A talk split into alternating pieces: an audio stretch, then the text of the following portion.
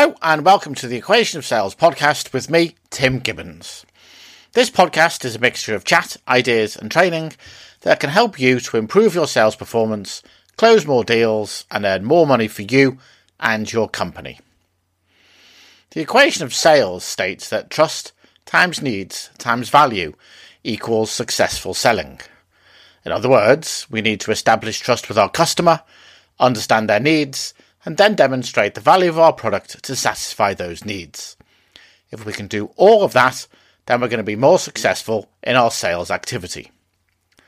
This month, we're looking at what does a good customer look like, which is part of trust, and I'll be chatting with my guest, Joanna Hansford of C&C Reservoirs. So, what does a good customer look like? This is not a question of how they look physically. We do not really care if they're male, female, black, white, short, or tall. The question is essentially are they more likely to buy my solution than another customer? It's highly unlikely that your company has sufficient sales resources to fully target every possible customer equally. It's also likely that not every company will be equally interested in your solution at the same time. As a result, you have to prioritize your work and focus on the customers that are most likely to buy your solution in the near future. We have a mutually beneficial relationship with our good customers, and they generate lots of revenue for us. Poor customers can frequently cost us time and money, and as a result, we should spend less time working with them. We may even decide not to deal with them at all if we decide that they are never likely to buy from us, regardless of how good our solution is.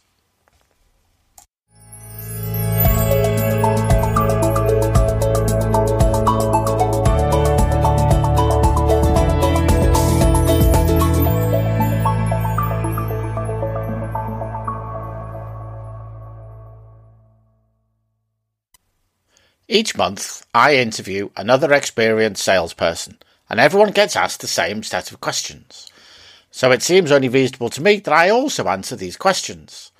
So over these first six episodes of the podcast, I'll be answering these questions from my own perspective. So, what's the most important thing that I have learned working in sales? This is a difficult question for me to answer because I've obviously learned many, many things over my career. However, the most important thing that I've learned, I probably only realised once I started to teach, and it's what I call why change. If a customer buys your product, then they have to change something about their business as a result. Otherwise, why would they have bought it? However, we are often cautious about changing, and so our reluctance to buy can quite often be due to a reluctance to change. As a result, we need to first of all persuade our customer to change before we can persuade them to buy. If they realize that they need to change, then buying the product will be a much more simple decision. So, I start by trying to persuade customers of the need to change rather than talking about my product.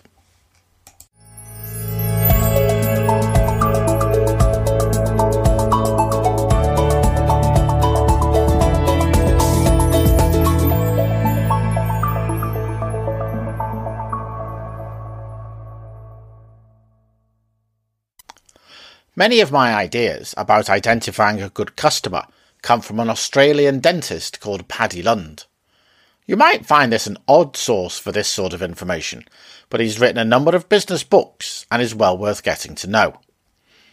Paddy built his dentist practice by completely changing the way that he worked, by not advertising, by getting rid of his poor customers, and focusing on happiness. The happiness of him his staff, and his customers. You can only become a patient if you get referred to him by one of his existing patients. When you arrive at his practice, you're met at the front door by a nurse, given tea and cake, and have comfortable chairs to sit on. It's quite unlike any dental practice I've ever seen. Paddy decided that some of his customers made him and his staff unhappy by not looking after their teeth, only coming when they needed treatment and not paying their bills on time. He therefore asked them to either change the way that they behaved or to find another practice. As a result, he only ever works with people who regularly get their teeth checked and look after them. Not having to manage poor customers made Paddy and his team much happier, and he could spend more time looking after his best customers, who did make him happy. If you want to know more about it, just Google Paddy Lund and you'll find all that information.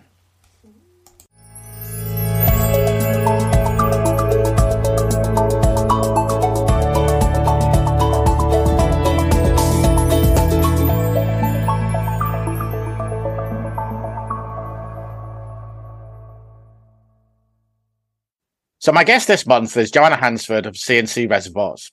Welcome to the podcast. Joanna, can you introduce yourself and tell us a little bit about your company? Hi, Tim. Thanks for having me, first of all.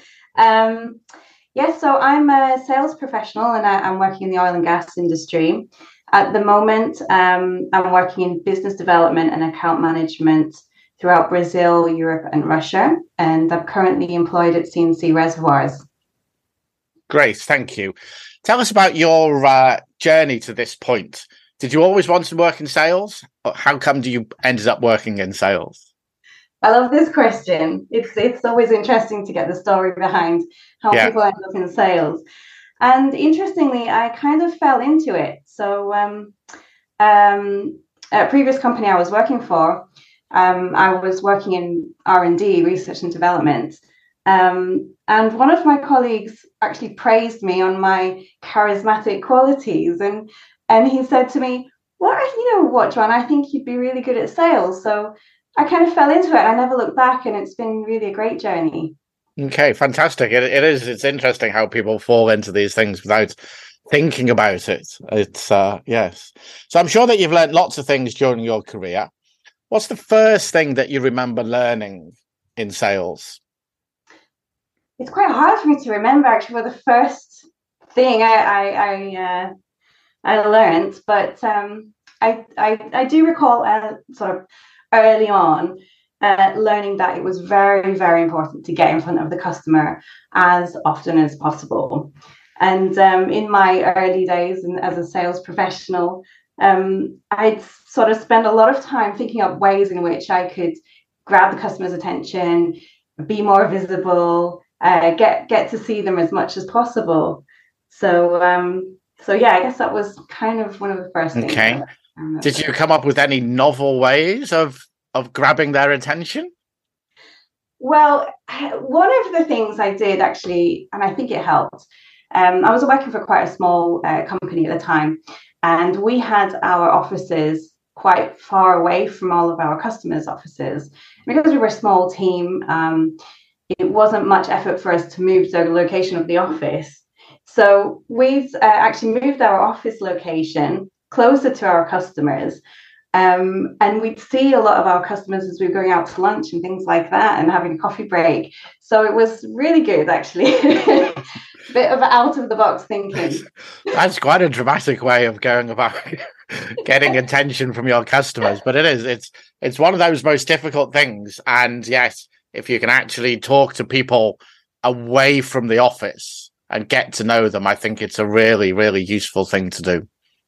Yeah, absolutely. And uh, of course, you know, that, that also takes a lot of um, convincing management to do too, but it works out very well. Yes, yes, yes. So, what do you think is the most important thing that you've learned in sales? That's a really tough question, I think. Um, and it comes in. Uh, I guess there are two things. Am I allowed to say two things? Absolutely, yes. Um, so I guess the first one is patience. I would say. I think um, many of us have this idea in our heads that sales is quite quick and fast process, but it can take a long time, as you know. And mm-hmm. yes. um, particularly when we're working with complex uh, B2B sales, you know, um, it, yeah, and we, you know, we have to work on our customers' time scale sometimes. So, so yeah, that that's perhaps one of the most important things. And the other thing I would say is to not take things personally, because there's quite a lot outside our control, um, and it can be difficult. We need to develop a thick skin sometimes. yes, no, that's absolutely right. Absolutely right. Yeah, there it is. It's it's you can have the right product for your customer, but at the wrong time, and that Mhm. patience is so important. And uh, you you know that you can help them, but the problem is they've got another six issues they've got to solve before they can talk to you, and and it is that that patience is quite important. So obviously you've worked in sales for a while. I'm assuming that you enjoy your role. What's the best thing you think about working in sales? hands down, best thing is getting to meet people day in, day out, talk to different customers, learn more about what they're doing and how we can help them. Absolutely love meeting people. So yeah. Yes. Yeah. so that's your outgoing personality, you see. That's what it is. yeah. Okay. So what would your advice be to someone starting out in sales just now? I would say um, spend as much time as possible getting to know your customer. Um, I think it's very important that you know you talk to them as much as possible, get to know them, ask them questions, like really good questions, um, and invest your time in them because I think that's incredibly valuable for Yeah. sort of long-term relationship building. Yes. If if if you get to know them on a personal basis and build that relationship, they will last forever, those customers. And uh, they are worth so much more. Yeah. Okay. So the topic of this podcast is about identifying good customers. And I've made the point that customers that you thought were not great can become great because circumstances change. Has this ever happened to you? And if so, what happened? Yes, absolutely. This has happened to me. Um, and actually, I think that it's a great opportunity to turn things around when you've got a customer who's perhaps not so happy with, you know, uh, whatever product or service you've you've sold them. Um, particular instance I want to refer to was um, was a customer who was actually complaining quite a lot, and um, our support team at that time were not. Uh, say they were getting sick of it pretty much. quite frankly, they were just not happy. And and at that time, I pointed out to them actually, this is a really great opportunity for us to understand what's gone wrong here, um, why the customer is complaining, um, and see if we can do anything about it. Because in the end, that could be turned around, and we could actually improve the way we're doing things. And so I, I actually took that route. Um, I spoke to the customer who vocally, very vocally outlined everything, all of the issues to me. Um, and you know, and and I went and took that back to my team. But I thought that was really great because even though the customer was not happy, they were willing to talk to us about it. You know, which which sort of demonstrates that they want to improve. They want things to improve for them. Um, so what happened was we managed to implement some changes that directly improved the situation. Um, and we like to think that, that at that time that improved things for all of our customers. So that was a win-win for us. Um, and the customer is, is a close friend now to this day because you know he felt respected, valued, and and that we we listened to him. You know. Mm-hmm. Yeah, no, that's that's a great story. Uh, it's it is really important to listen to why your customers are complaining, because if if they if they don't bother telling you, you're not going to get nothing out of it. But they're actually wanting to help you so that they get a better service. Um, and it it is it really does help. Yeah, absolutely. I, I agree, and I and I think as it's perhaps human nature that we just switch off when we hear all the negative talk. So so it's quite it's quite good to you know take a second look at these. Yeah, these well, it, it goes back to your point of not taking things personally. yeah, Right? It's almost always a process that's the problem. Um, it's very seldom is it the person that's the problem. Um, and so you need to go back and look at your processes and say, okay, how can we change things? And you're right, everyone then benefits from it. Um, but your best customers will take that time to spend the time with you to get things right. Um, and it's well worth doing it with them. Yeah, that's a great story. So thank you, Joanna. That's been a great chatting to you. Really appreciate your time. Thanks very much. Thanks very much, Tim.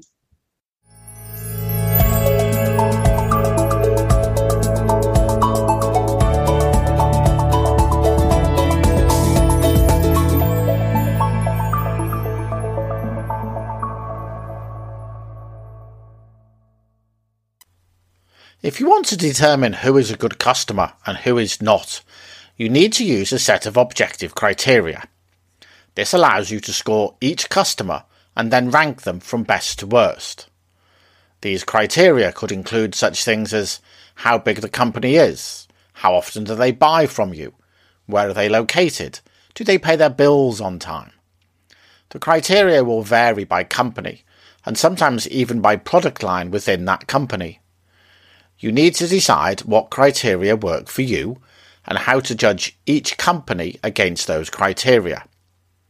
Think about what your best and your worst customers look like and use those as a guide.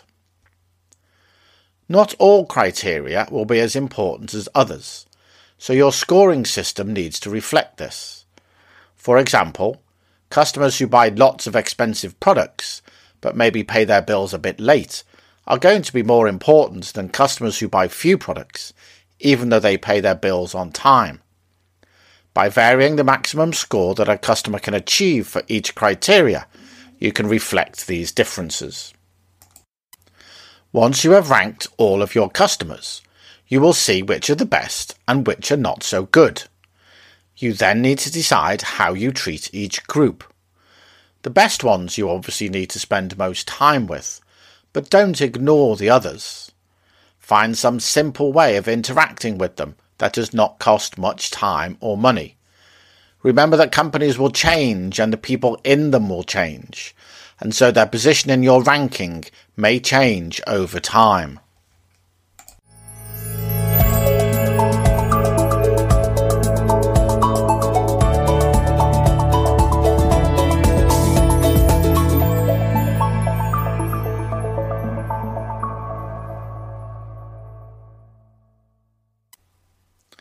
Before we finish, here's a sales tip for you to think about. More sales activity means more sales. It's a very hard statement to argue against, basically because it's true. When I was a sales manager, I was always encouraging my team to get out and talk to clients. If you never talk to anyone, it's unlikely that you will ever make a sale. So the more people you talk to, the more sales you will make. So, if you're struggling for sales, Get active and get more people active. They may not always be very effective, but they do need to be active. Things will start to happen, sales will be made, and then you can start to think about doing this more effectively. However, it all starts with activity. Better quality activity will give you more sales, but no activity will give you no sales.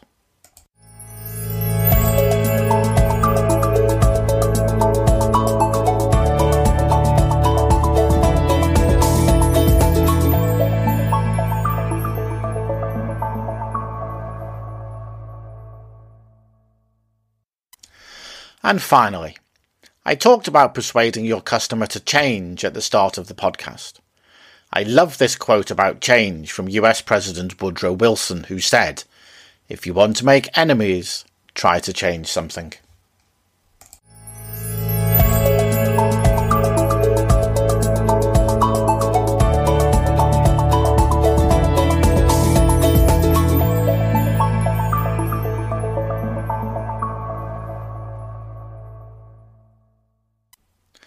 So that's it for this month's podcast. I hope that you've enjoyed it and found it useful. My thanks to my guest, Joanna Hansford, for her contribution. I loved her story about moving their office to be closer to their clients. It's definitely one way of improving that score in your good customer ranking. If you would like to learn more, there are a lot of resources on my website, hoolock-consulting.com. There's sales tips, blogs, and recorded webinars that you can watch whenever you want. Beyond that, there's my book, The Equation of Sales, a practical guide to selling technology. It's the distillation of more than 25 years of sales experience into practical tools for people selling technology or technical services. The book provides the foundation for all of our training. It includes examples and practical exercises so that you can immediately start to apply the lessons from the book to your own work. You can buy the book via the website hoolock-consulting.com. That's all for this episode of Solving the Equation of Sales. I hope that you've enjoyed it. Please subscribe for future episodes, and if you did find it useful, please tell your friends and colleagues so that they can benefit from it as well. Thanks for listening and happy selling.